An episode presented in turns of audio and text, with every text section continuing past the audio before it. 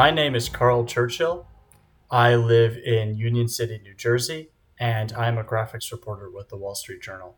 My childhood passion really was art and history growing up. So if I doodled maps, it wasn't really out of a love for maps, it was out of a love for what the map would represent, or out of an aesthetic of a kind of map associated with a particular artistic movement or or historical theme that I was actually passionate about. Um, I only really became interested in maps unto themselves later on in college and grad school. Coincidentally, right around the exact same time, I realized GIS gave me a better job, uh, chance at landing a job than a history degree would. I had gone to undergrad very much with the intent of getting a history degree and then going into archaeology actually but around my junior year ish, because I had a bit of an odd college career, I learned about GIS and thought it was kind of a good way of keeping that liberal arts bent, being able to work on history and, and cultural stuff, but with having a lot more job security and a lot more technical skills that that um, could kind of explore that that side of my interests as well and I ended up taking a GIS certificate at my undergrad, uh, University of Colorado, Colorado Springs, in my last year and a half of college, and that was really what started it. And I ended up getting a master's in GIS at ASU, and, and that was really when I started doing freelance maps as a way of applying what I had learned in my classes on my own terms, and I would say that really is the definitive beginning of my dedicated interest in maps, and my actual mapping career. My first job in GIS was actually, well, I had an internship during grad school, but my first GIS job proper was only after grad school, working as a GIS analyst too for a surveying firm in Phoenix. So you're out of the box, you got a job at a, a surveying firm managing their data. Were you making their maps or? I feel like I need to constantly emphasize how um, ki- kind of low level I, I started at least. I was a GIS analyst too at the surveying firm. I was not managing anyone's data. I was basically making like survey maps um, from GPS data in ArcMap, and there were multiple GIS people who were who were vastly above my level. I gotta say, like for a GIS first guy, like your maps are incredible. That is not the default, and it's probably because you you know you have artistic talent. I mean, was there anyone getting paid by ASU to teach you to make nice maps? I'd always had a deep interest in art. I'd been looking at art and infographics my entire life. I read Nat, Nat Geo, as I imagine many people you've interviewed have. And from the get go, I always wanted to make maps that looked like the maps that I would browse on Pinterest when I should have been paying attention to my lectures. So I remember very clearly looking at like the Esri blog and looking at maps made by Cooper Thomas um, and John Nelson and Aileen Buckley and being like, I want to make something that looks like that. I don't want to make that. I don't want to follow a tutorial. I want to basically be able to sit down and turn my idea into something that looks like that just absorbing, I think, a gargantuan amount of reference information and immersing myself constantly in thousands and thousands and thousands of pictures of high quality maps rather than kind of following tutorials and following step by steps. I think that's what kind of allowed me to really develop a certain style pretty quickly. That combined with spending a lot of time very late at night while my roommate was sleeping, um, staring at Photoshop at my computer.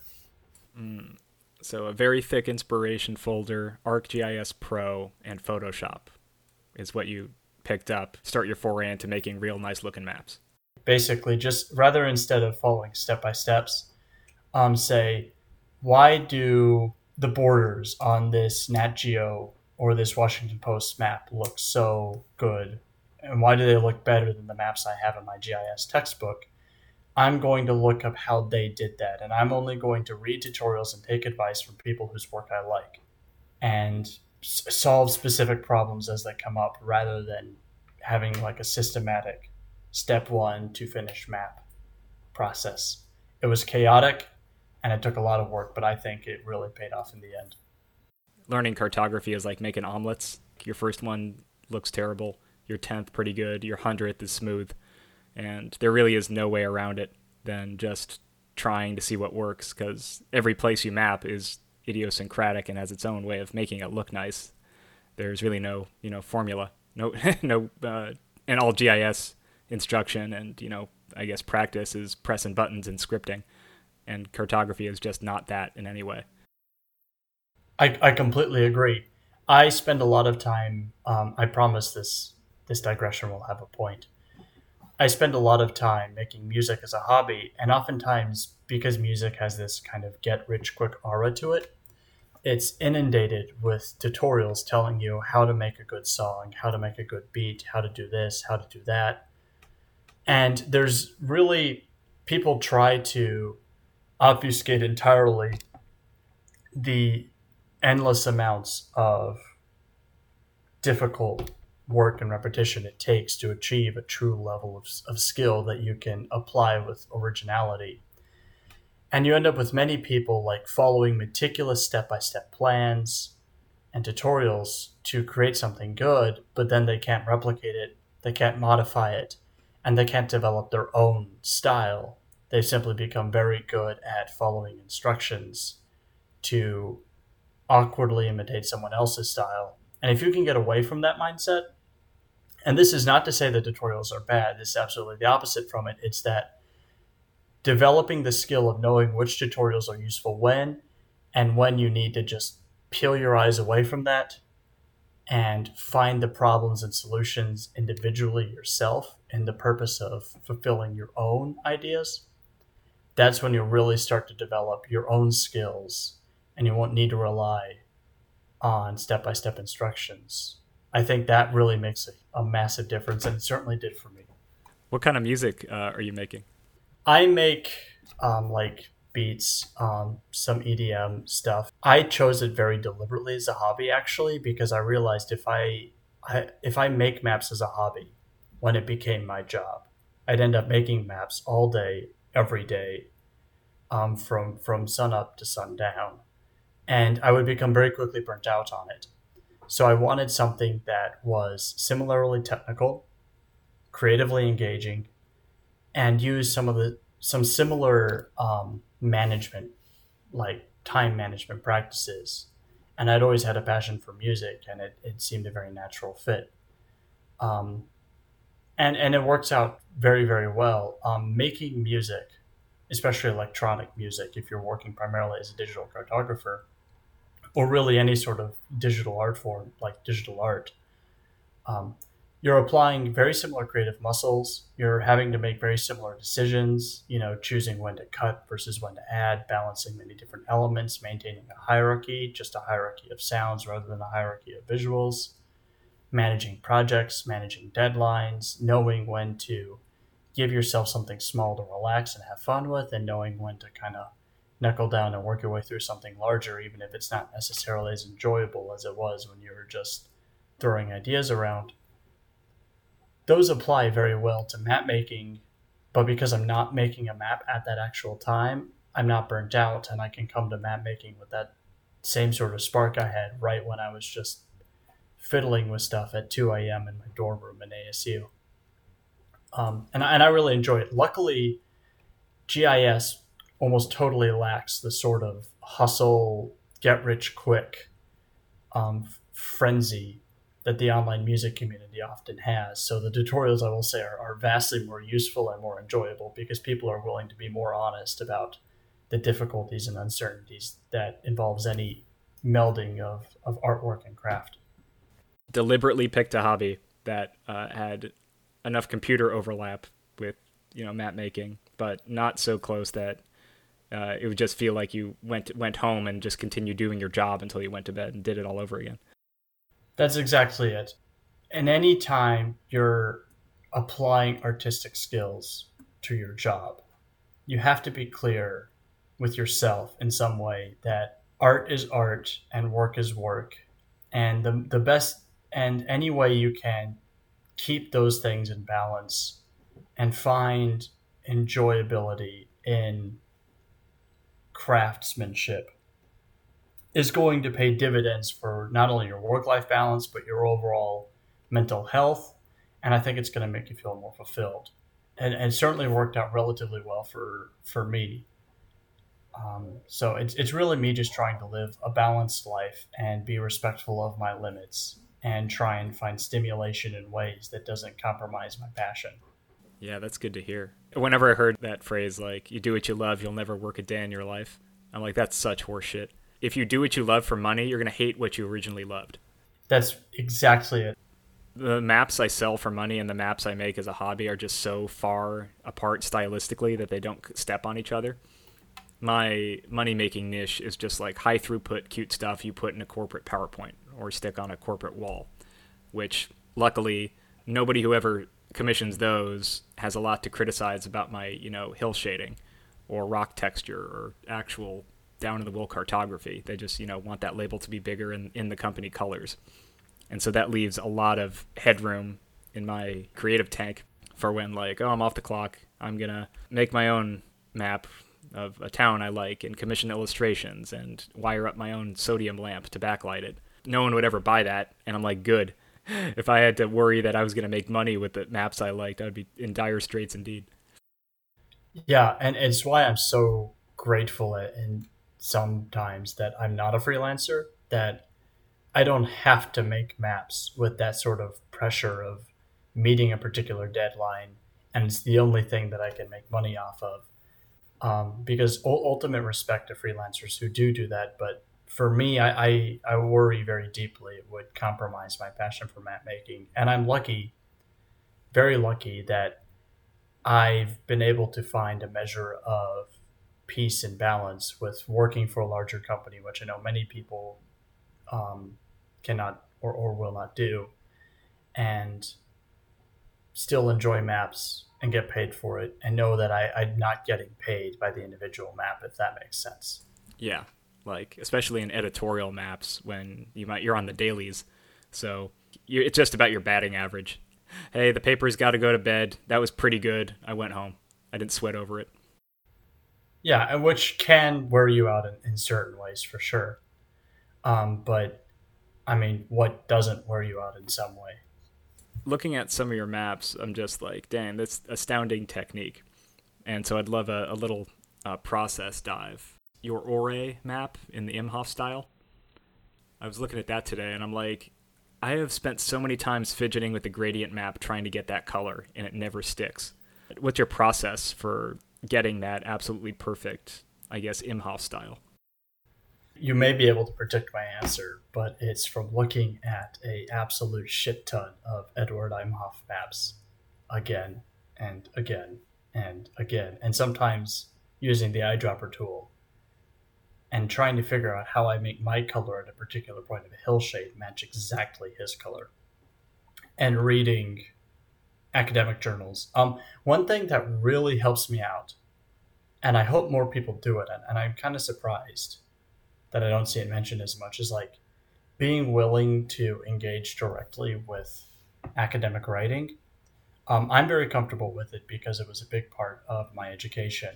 You know, with, with the history degree, you're, you're reading academia constantly and you're you're writing journal articles and stuff. I have a I have a paper in an under, undergraduate journal about medieval Islamic um, fighting systems. If if you ever want to go down that road on a GIS podcast, but you know, there's like papers, cartographic scientific papers that talk about Edward Imhof and the history of Swiss cartography and his color theory and the way you do shaded relief in that very, very high level abstract style. And by reading those, even if you can't necessarily follow along with, you know, the formula for how to calculate a Lambertian hill shade, there's a lot you can pick up from it. And if you immerse yourself in that as many times as you can, you'll find you develop this th- this vocabulary of almost micro gestures and micro understandings where you know if, if you're in photoshop you could tr- make make a layer transparent in a hundred different ways just based on what opacity value it has. So why would you make a layer transparent at 10 versus 11 versus 20 versus 30?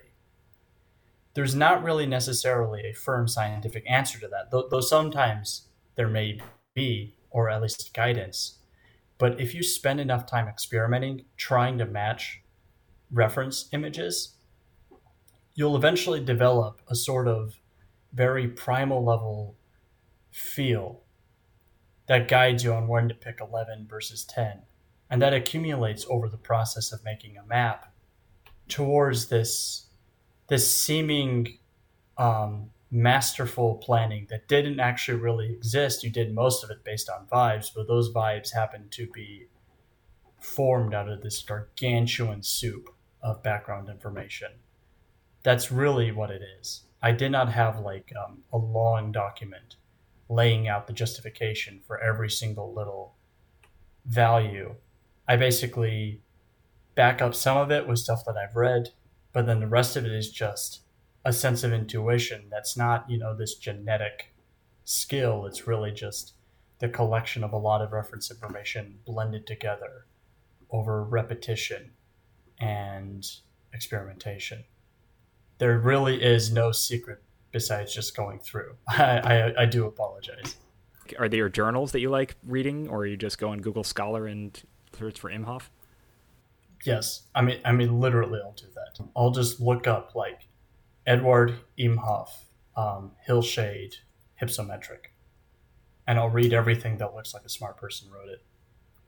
And and you know, I'll even go through like Twitter, and I'll just look up Twitter shaded relief, and I'll read every single tweet I can find you know, like a lot of the stuff I learned about tree cover and speckling um, that's in that vintage shaded relief tutorial, that was from basically finding every single thing Tom Patterson has ever written and reading it and trying it out. And not going for a one to one match, but getting close enough that I know how he did it and I could apply it myself. Hmm. That's fun. It's so funny. I was literally just about to ask about the tree stippling. Like I I might get an answer that's like, well, have you tried reading a thousand things and trying ten thousand things? How did you do the tree stipple on the Ouray County map?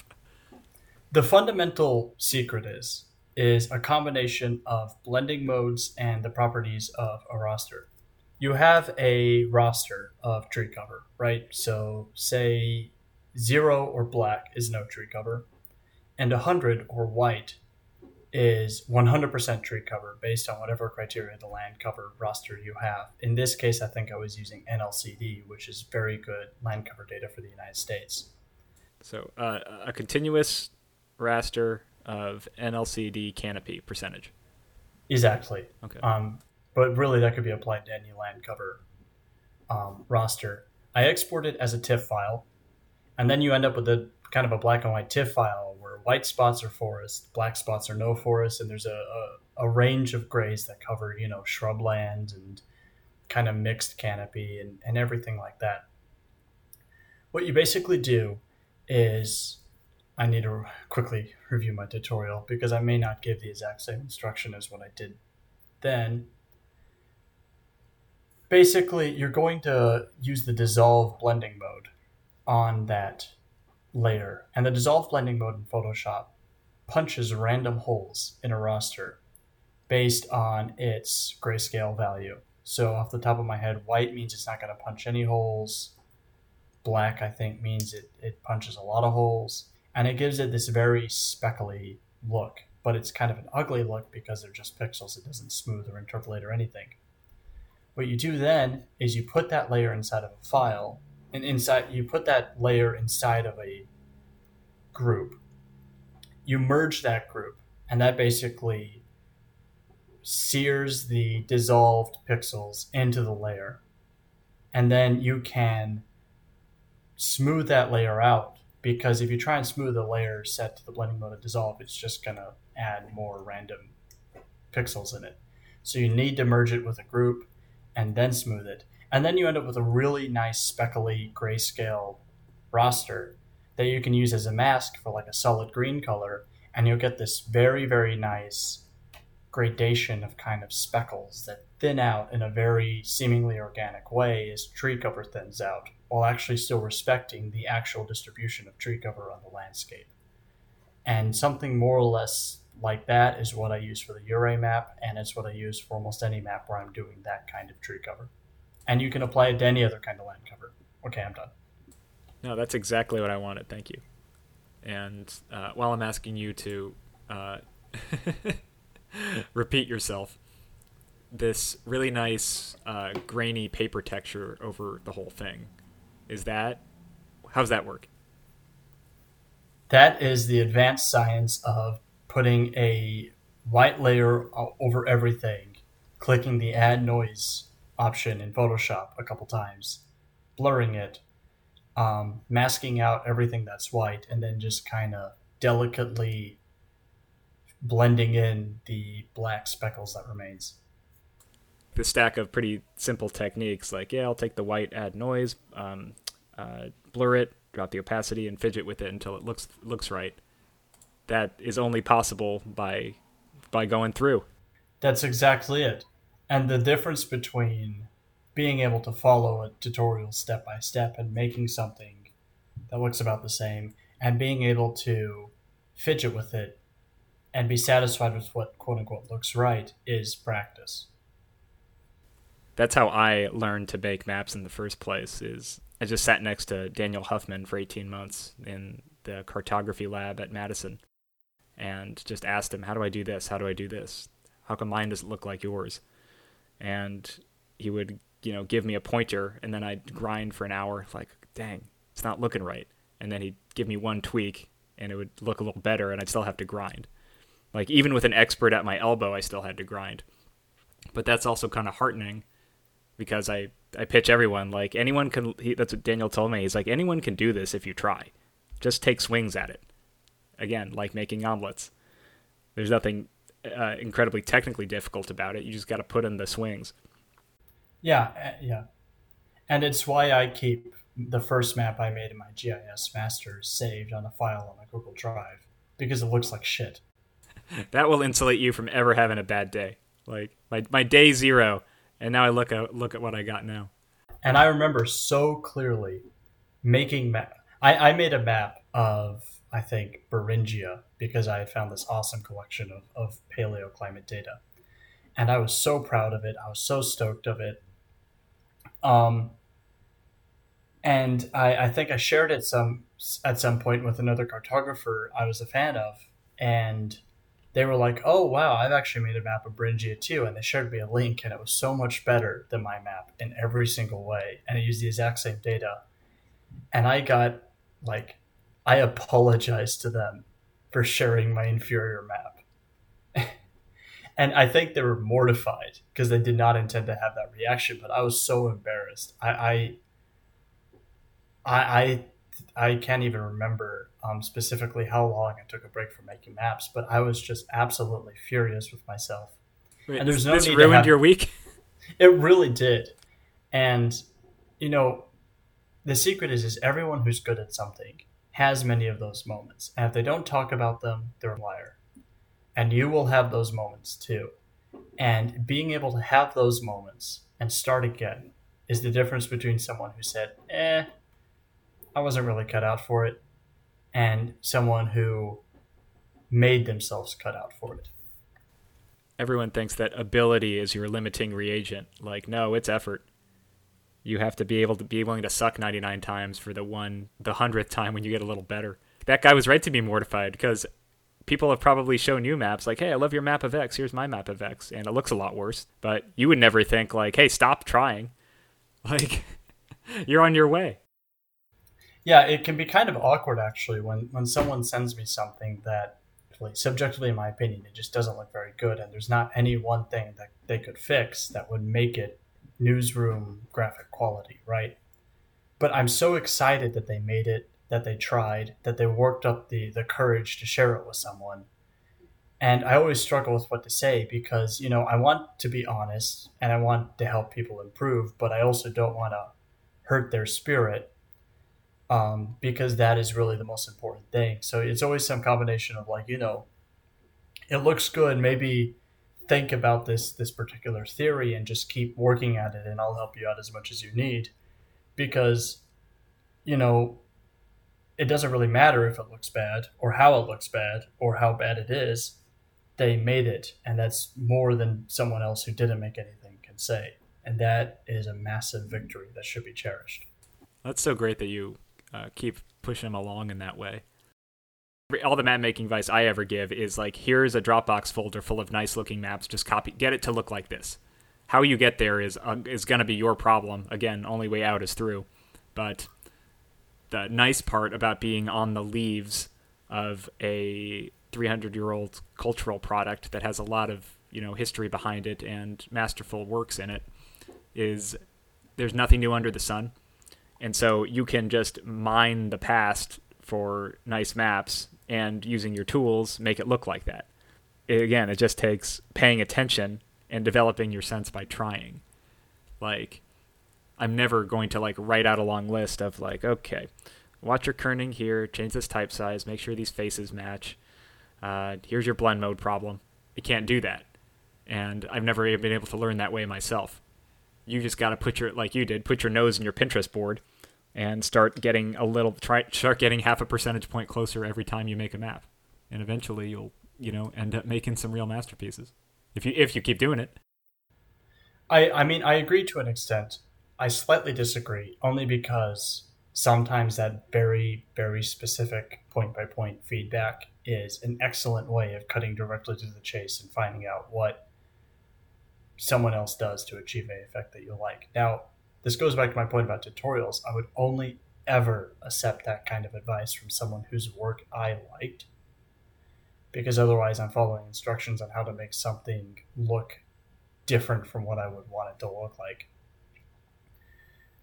But so and, and you know I'll give that advice to someone, but only if they specifically ask for it and only if I think they can apply it um, and they're at kind of a, a certain level where that's useful yeah, you're not trying to snow them in with technical stuff. Like giving someone instructions where they don't understand every second noun is not useful. Yeah, I'll say it's a massive compliment when someone you look up to gives you like specific feedback because it means they kind of view you as as a colleague. Yeah. They don't say good job sport. They say, "Um, try this." yeah, and that's kind of the hard truth is there is a difference between a level of skill where the only really solid advice is to keep making stuff and a level of skill where the solid advice is more technical and specific. And i think it's one of the most important graduation moments when you go from one to the other. Yeah. Like when i was an intern at national geographic it would take maybe six months from first draft to in your mailbox maybe nine months if things got bumped graphics uh, maps were were were just cooked a lot by a lot of people. You would print it out and uh, stick it on a wall, and people would leave post-its just like try this stroke with get, show me eight more different color combinations, and it was all incredibly specific, all incredibly minute, and uh, coming from like um, a, a, news background where ha- it had to be done in six days or forget it, because I'm not used to like fidgeting with the file, putting it down, coming back a week later and then doing the same thing the next week. Like that was totally foreign to me. And at the end of it, I was like, "Oh wow, this map looks way better than any one I've ever made before because I got extremely specific, minute feedback about it." And it wasn't ever delivered in a harsh way. Nobody compliment sandwiched, which I liked. Like it saved you a lot of time when they were just like, "Yeah, change this. Yeah, this does this isn't working. Try this." And I was uh, really grateful for that. My detail fastidious map making muscle is atrophied since then because I'm not fastidious enough to do that for any length of time. But it's a really useful experience for like how actual high quality work is made. Who is giving you the the tearing apart feedback? Is it like the graphics chief or like the news editor? Where do you get do you get that kind of thing? No, at the journal, it it could really be anyone. It could be the reporters. It could be your visual editor. That's kind of their primary job. Really, is to you know look at your visuals, make sure it, it connects with the story, make sure it fits style. Um, it's also colleagues. It's also Um, really, anyone has the opportunity to just quickly look at it, or it's kind of sitting internally and send you comments on it. Um, I'd say the overall speed and attitude of a newsroom tends to make feedback very much to the point and direct. Um, but also because the majority of people who are looking at your map are not actually other cartographers, you tend to get a wide variety of perspectives fueling that feedback, which makes for a very different map making experience than if you're making some something, you know, that was about to be looked at by a room full of cartographers. Oftentimes, I'm the only cartographer uh, out of a line of like eight people who've given comments on a map. And that's certainly an, an interesting feeling. But you also get comments that you probably would never get uh, if it was only other cartographers, which is something I like. Yeah, they're the readers' advocates. You're not there to snow them under with your visual cleverness. You're there to communicate something. Yeah, and in this respect, um, I think cartographers have a lot that could be learned from journalists, and it's why I quite like that so many graphics journalists bridge the two worlds and, and give conference talks and all that because journalists know very very well how to sell a story. And oftentimes what it takes to sell a story and to move newspapers if we're going to be honest well digital subscriptions is very different from what a cartographer may want to focus on. Ultimately you know shaded relief it often gets left on the cutting room floor and actually made an entire talk at a conference about why i think this isn't the best thing and how it could be mitigated, but there's also times where it's just true.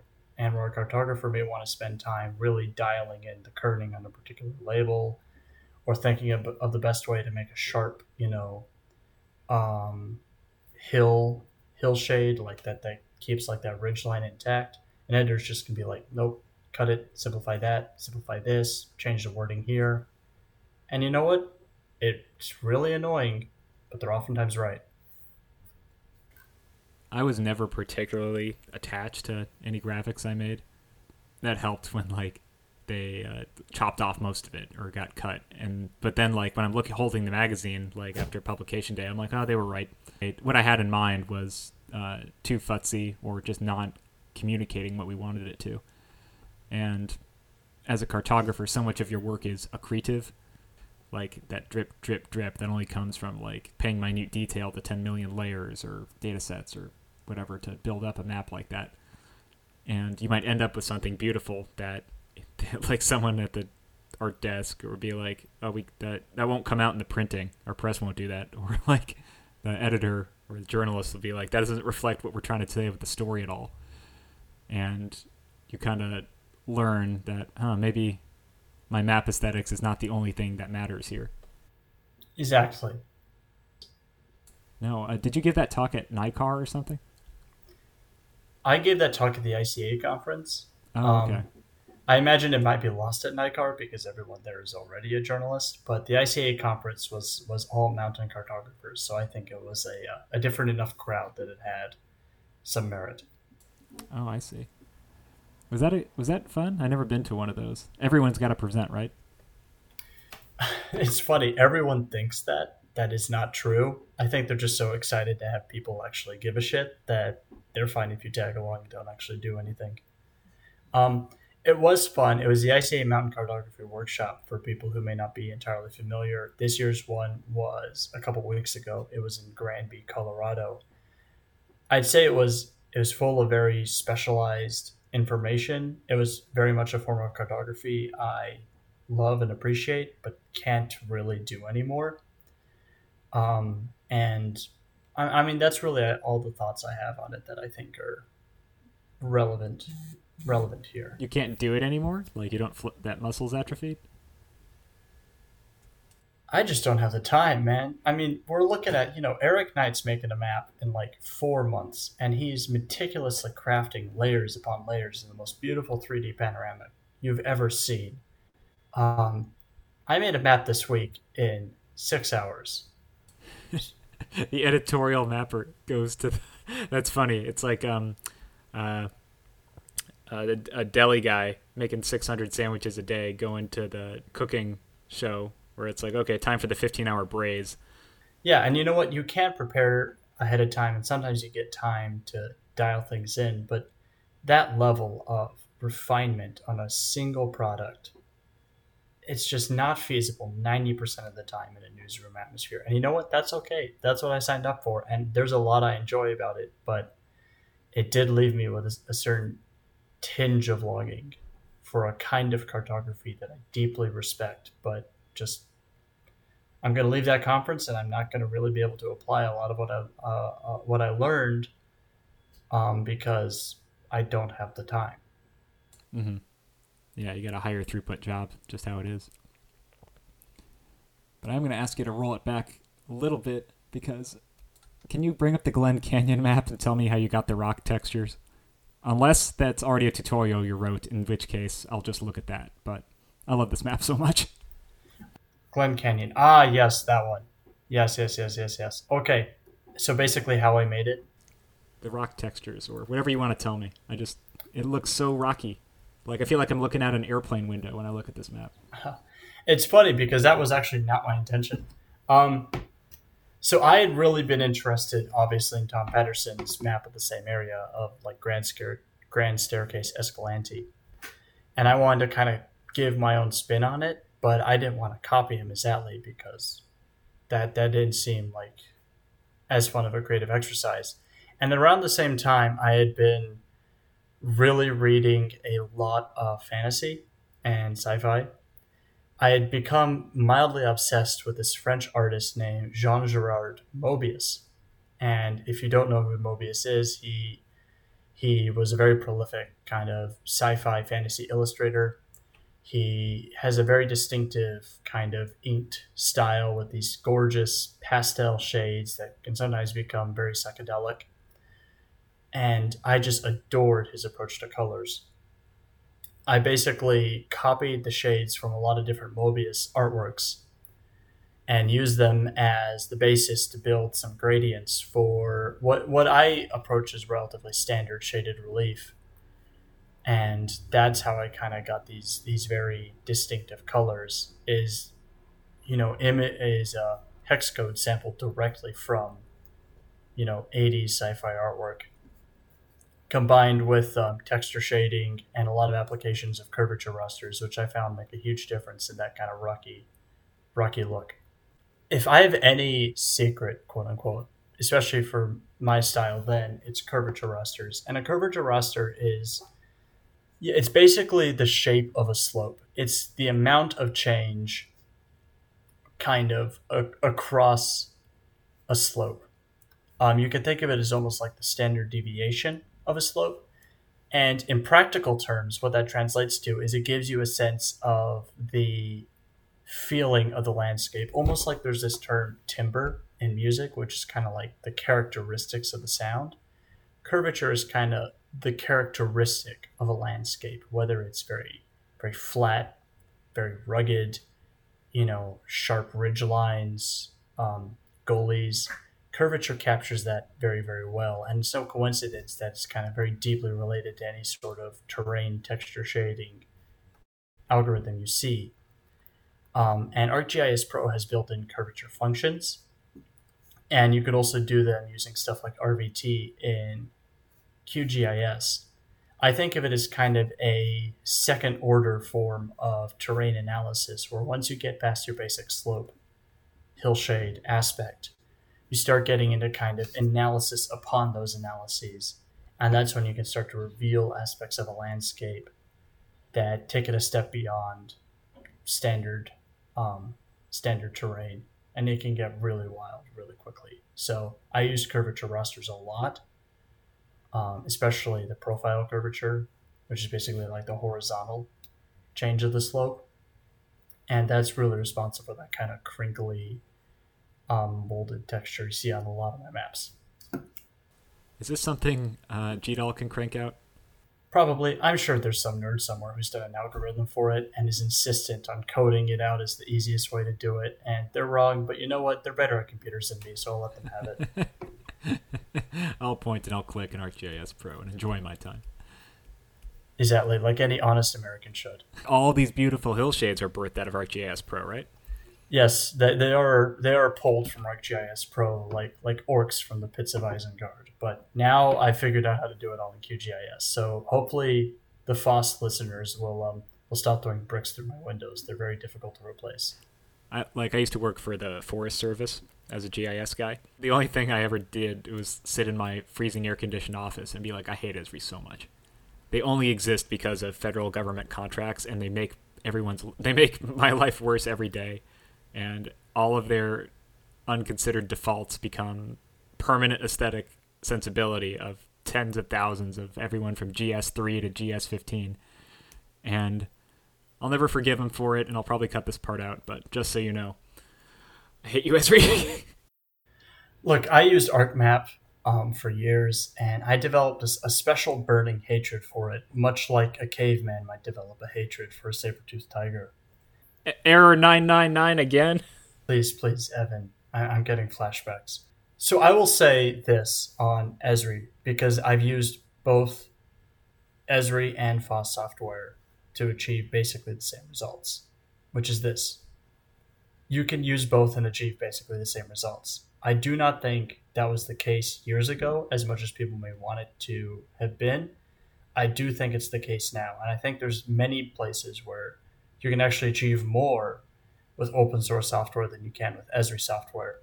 I think really the biggest selling point of Esri for a cartographer is probably the ecosystem and the web services that surround it. Um, and a bit of a double edged sword is that many data services and many organizations host their data through Esri REST APIs. Um, but in terms of like shaded relief and like, you know, to the grindstone cartography, if you have QGIS, you're set. That's honestly it. And you could probably accomplish more there than you could with equivalent level of understanding in ArcGIS Pro. And just forget ArcMap. If you're using ArcMap, power to you. There's definitely a bunch of people who are still are in the federal covers federal, state, municipal GIS guys. Yeah, and then like the six people who use Avenza are staring at us from their their little dome island. I actually love MAPublisher. Like I use it. That's what I. That's my daily driver. For all the extremely basic GIS stuff I use, like turn KML into dots, like that's so much faster than me dicking around in QGIS or GDAL or something. I paid sixteen hundred bucks for it, so that might have colored it, but I do use it every day and I like it. Look, every person I know who uses Avenza is incredibly talented, a wonderful human being, and uses it to make absolutely gorgeous cartography. I think the reason it didn't work for me is because my power level isn't high enough, but I just want to make it clear that I did try it. Didn't stick. Hey, that's the best part about uh, map making everyone's the idiosyncrasies. Some things that others swear by, uh, some will never never touch, and that's fine. Yeah, and you can learn, you know, you can learn stuff about QGIS from reading Esri tutorials and vice versa. Like Aileen Buckley um, writes incredible little blog posts on like terrain analysis, and if you want to understand curvature rasters, I think her writing on it is like the best place and then you can go ahead and apply all that to QGIS. You know, set the world on fire, embrace chaos. I love it. Do you still have any thousand yard long term mapping projects? Say I cleared your docket, like gave you a few months to concentrate on something. Was there anything you'd like to try? I very intentionally have not done that because I I don't want to blur the streams, um, and I don't want to make promises I can't keep. Um, I've instead scratched that itch by lining myself up for longer term newsroom projects, which obviously I can't talk about. But rest assured that I am doing longer term stuff that will come to fruition eventually. If I could, if I exist in like a perfect space where I did have free time to do freelance maps, um, I'd probably honestly do fantasy maps. I'd say the only non work related map I'm making right now is a D and D map for my girlfriend I could see myself doing stuff like that. It's really fun. It works out kind of slightly different skills, and it, it you have to embrace technical solutions that you would never need making maps with real data. Um, I've kind of figured out how to make D and D maps using basically the same portfolio of tools as I use to make regular maps, and then I just kind of get funky in Photoshop with it. So they're real GIS data that you I don't know flip or invert or turn ninety degrees basically, um, I basically figured out um, a little I, I take a bunch of DEMs at the same scale and I blend them together to make novel elevation data. And then I use that as the basis and calculate basically every other aspect of a fictional landscape. Because remember, if you have a DEM, you can calculate like um, hydrological data, hydrological data. You know, you can calculate all sorts of different kind of terrain analysis. You can work out, um, you know, ocean and, and land mass, all, all sorts of stuff. You know, you can do least cost analysis. So you can make a pretty believable landscape with just a little bit of, of Photoshop, you know, clone stamp tool on, on some GMTED data. I always think that like the D&D map guys, who I have the most respect for because they make stunning works of beauty posted on cartographyguild.net, some PHP forum, and for like the acclaim of like nine gray ponytail guys and never make any money off it. It seems like non-overlapping magisteria. There's fantasy mappers and there's GIS mappers, and you're the first guy I've ever talked to who can do both. I, I if, in fact, if you look at my fantasy maps on Flickr, they're all made using that sort of technique. Whatever tools get you there. Yeah, and I kind of have the approach of you're never going to be able to make more convincing terrain than actual millennia of geologic time. So why try? have some humility. Yes. Like this is this yeah. formed by all this geology and collected by radar altimetry. You think you're smarter? Unless, yeah. Unless you're a really good illustrator, I guess. Yeah, you think you're so clever, you're just a little speck of dust and you're gonna die and the earth is gonna mow over your body with mountains of rock. So there, there we go, perspective. That's what I like. Yeah. I just think about that each morning while I while I stare at the wall waiting for the sun to come up. I, I mean sleep. it's okay. I once worked in a big glass building in Manhattan too. Someday they'll be back to your mountains. Can you recall a particularly challenging project that really stretched you? This story I did um, called Super Blooms. Uh, the, the actual title of the story is California's Wet Winter Could Lead to First Super Bloom in Years. And if you want, you know, the paywall free link, um, you should not, I repeat, you should not DM me because I will be compelled to share it with you. This is my legal disclaimer. Um, basically the gist the gist of it was is I had been reading about super blooms, which is this kind of massive collection of wildflowers all blooming at the same time um, in California. And I was thinking about whether or not there was a remote sensing solution to that because I could not find a single map of super blooms. I could only ever find, you know, maps of, you know, here's great places to take a photograph of one, which isn't really the same thing. And I thought this may be a good opportunity to like write a remote sensing script that could do that and it would make a really cool map. And I ended up spending like two months um, writing this this incredibly complicated script in Google Earth Engine that like analyzes Sentinel two imagery, uses control points, um, compares pixel values across like nine different bands, and uses like all these different thresholds and like three different indices to like identify flowering beds and then identify like a specific kind of, of, of bloom based on spectral signature. And took it to my editor and was like yeah that's great. Can't we just get point data of wildflowers? And having to like track that down query all that data worked with some some wonderful experts like um like dr naomi fraga um, out of like uh, California wildflower um, organizations, and then having like point data of like 50 different wildflower species, having to like merge that together, visualize it, make it interpretable because wildflowers are scattered all over the place in all these tiny little patches, and then actually make graphics at the end of that. Just like the constant twists and turns of applying a really intense GIS solution to a question and then realizing it didn't actually work and then having to find a simpler solution that still involved a lot of work but did actually work really taught me a lot about you know when to pick your battles but also that you know it was all worth it in the end because I did learn a lot about remote sensing that I didn't really know going in, and I and I worked out some of those muscles that had been sore for a while. And look, the story ultimately came out, so it all turned out into something after all. Thank you. That's what a great story. Like, one, after all that, something came out that uh, was a kind of synthesis of all this stuff, even if it didn't get to include all the gee whiz you started out with. And two, did you say it was based off Sentinel 2 collections?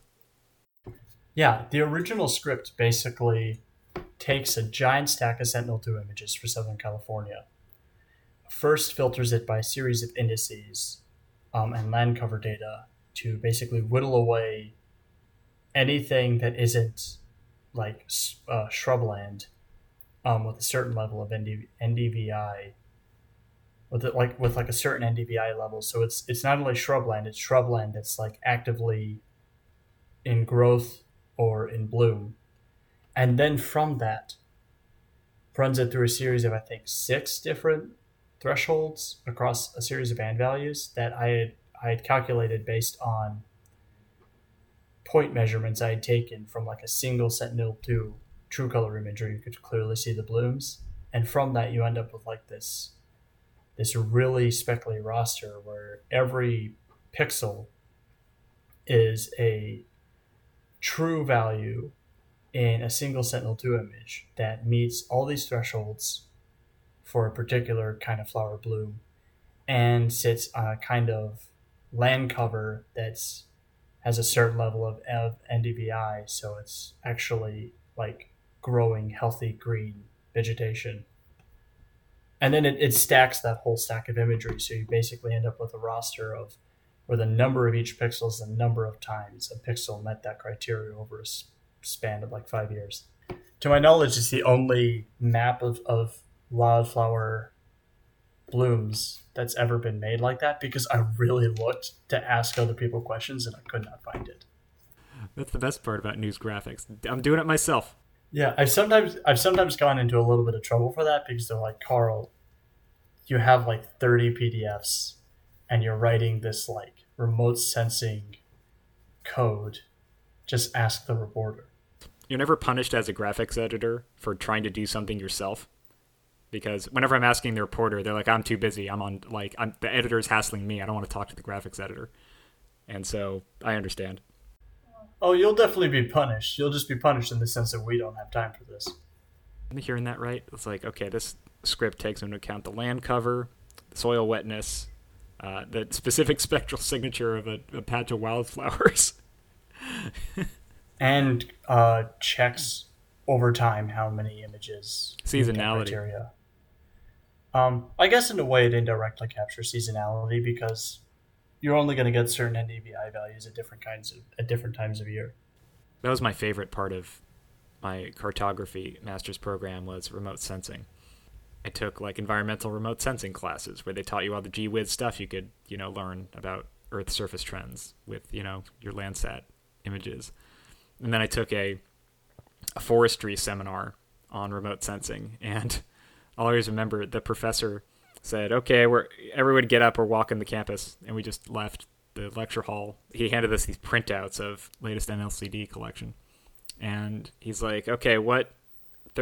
Okay, we're standing in a 30 by 30 meter pixel patch. What's it say?" And it's like marsh, and we're like, "What are we standing on?" We're like full canopy, and he's like, "Okay, so it's wrong. Mark that." And it's like kept walking. Like, what are we standing on? It says open water. We're on asphalt. Okay, and like at the end of it He's like, remote sensing data is always wrong.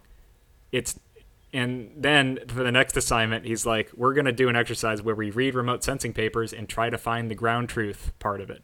And the joke was we couldn't find any. No one ever actually walks out in the territory and samples because, you know, these academics or postdocs don't have any money. And they're not, they're always studying some random distant land they're not going to fly to. And so half my classes were like remote sensing is great. And then this one class was this guy saying uh, beware the fruits of remote sensing. And i just love that contrast because he was right.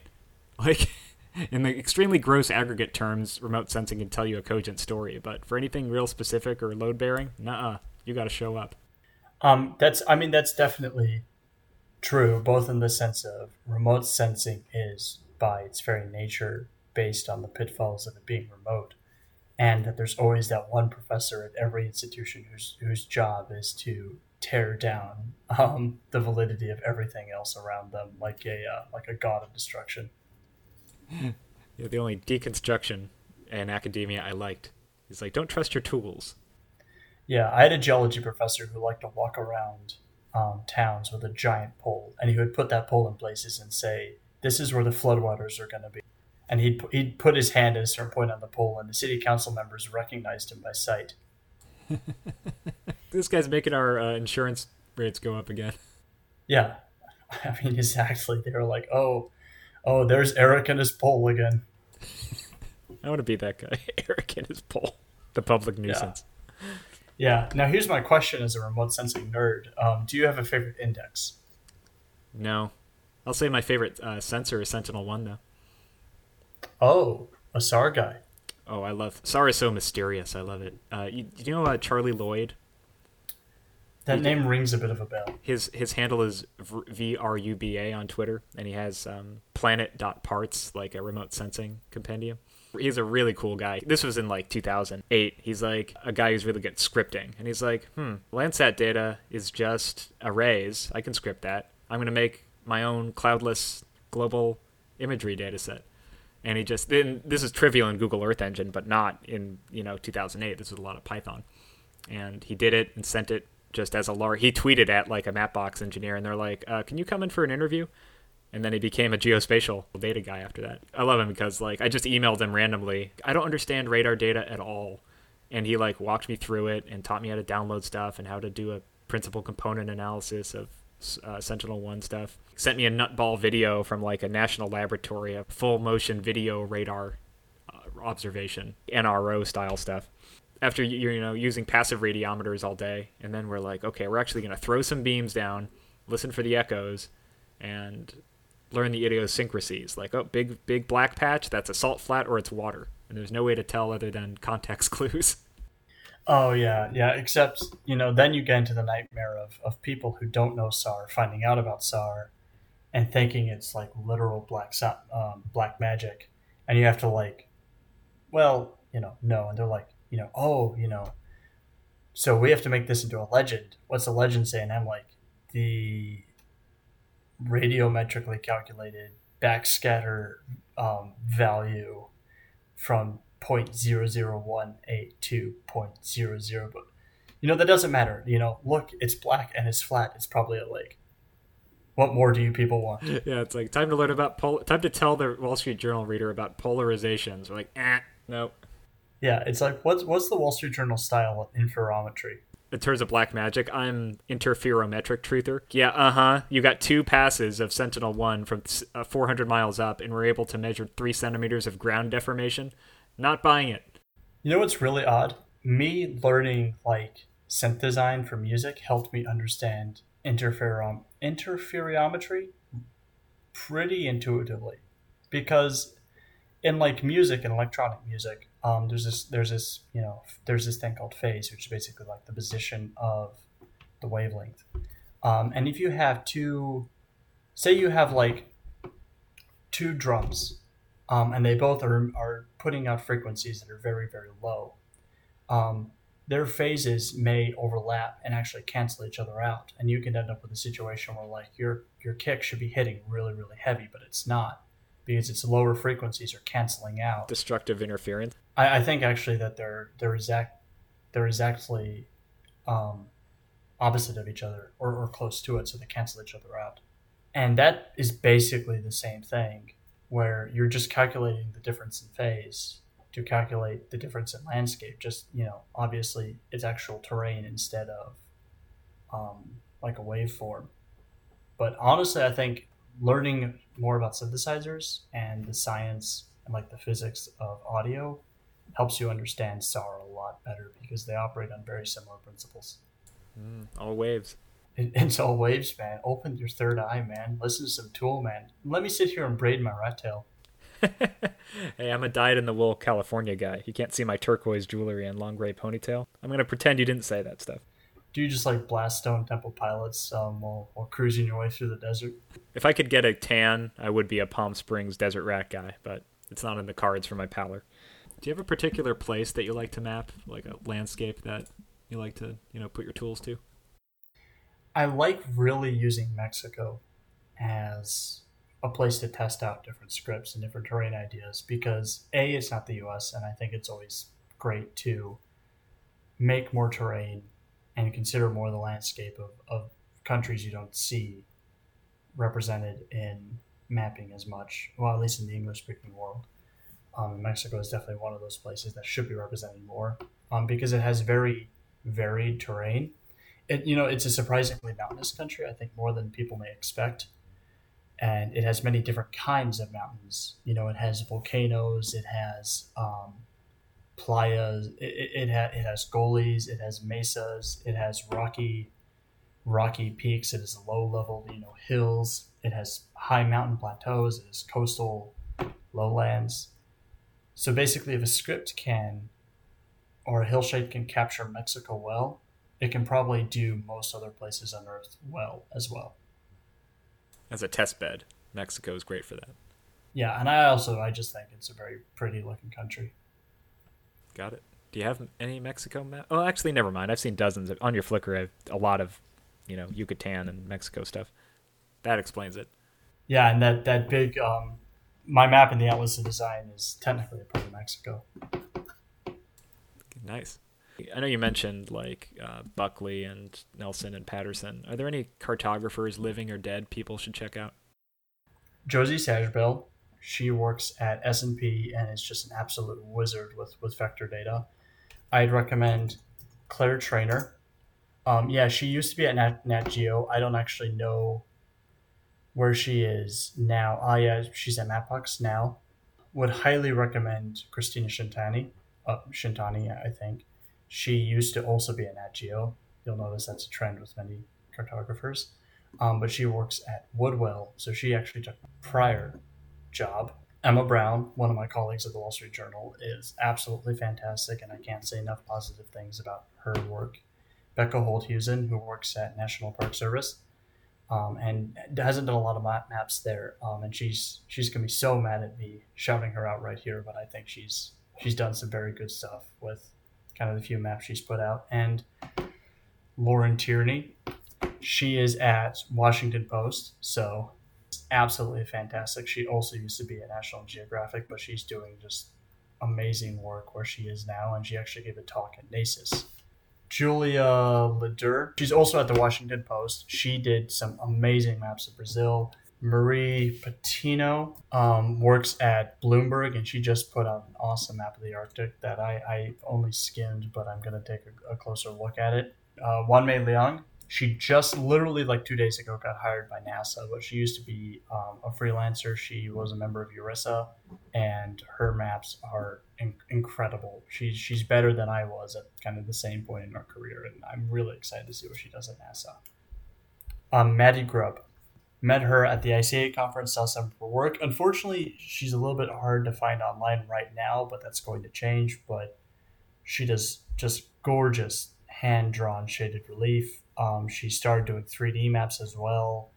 Um, she's based out of Montana right now, I think. But once you, if, if you manage to like track down some of her work, you'll be really impressed. I guarantee it. I gotta say, this has been so much fun, Carl. And uh, can't wait to see what you put out next. You got you got real chops. Uh, thank you so much. See Carl's maps at churchillgeo.com. That's C H U R C H I L L. For show notes and bonus content, visit veryexpensivemaps.com. This episode is brought to you by the Map Consultancy, supplier of professional, data driven maps for your decks, reports, walls, and events. Visit themapconsultancy.com to see what good maps can do for you. I'm Evan Applegate, I'm a cartographer, and you should make your own maps. No one wants to see dull, ugly maps. If you want to get through to your customers, you need the best cartography money can buy. The Map Consultancy will create maps with your data and your branding, PowerPoint decks, annual reports, conferences and events, your office walls. The Map Consultancy does it all. Visit themapconsultancy.com and get the best maps today.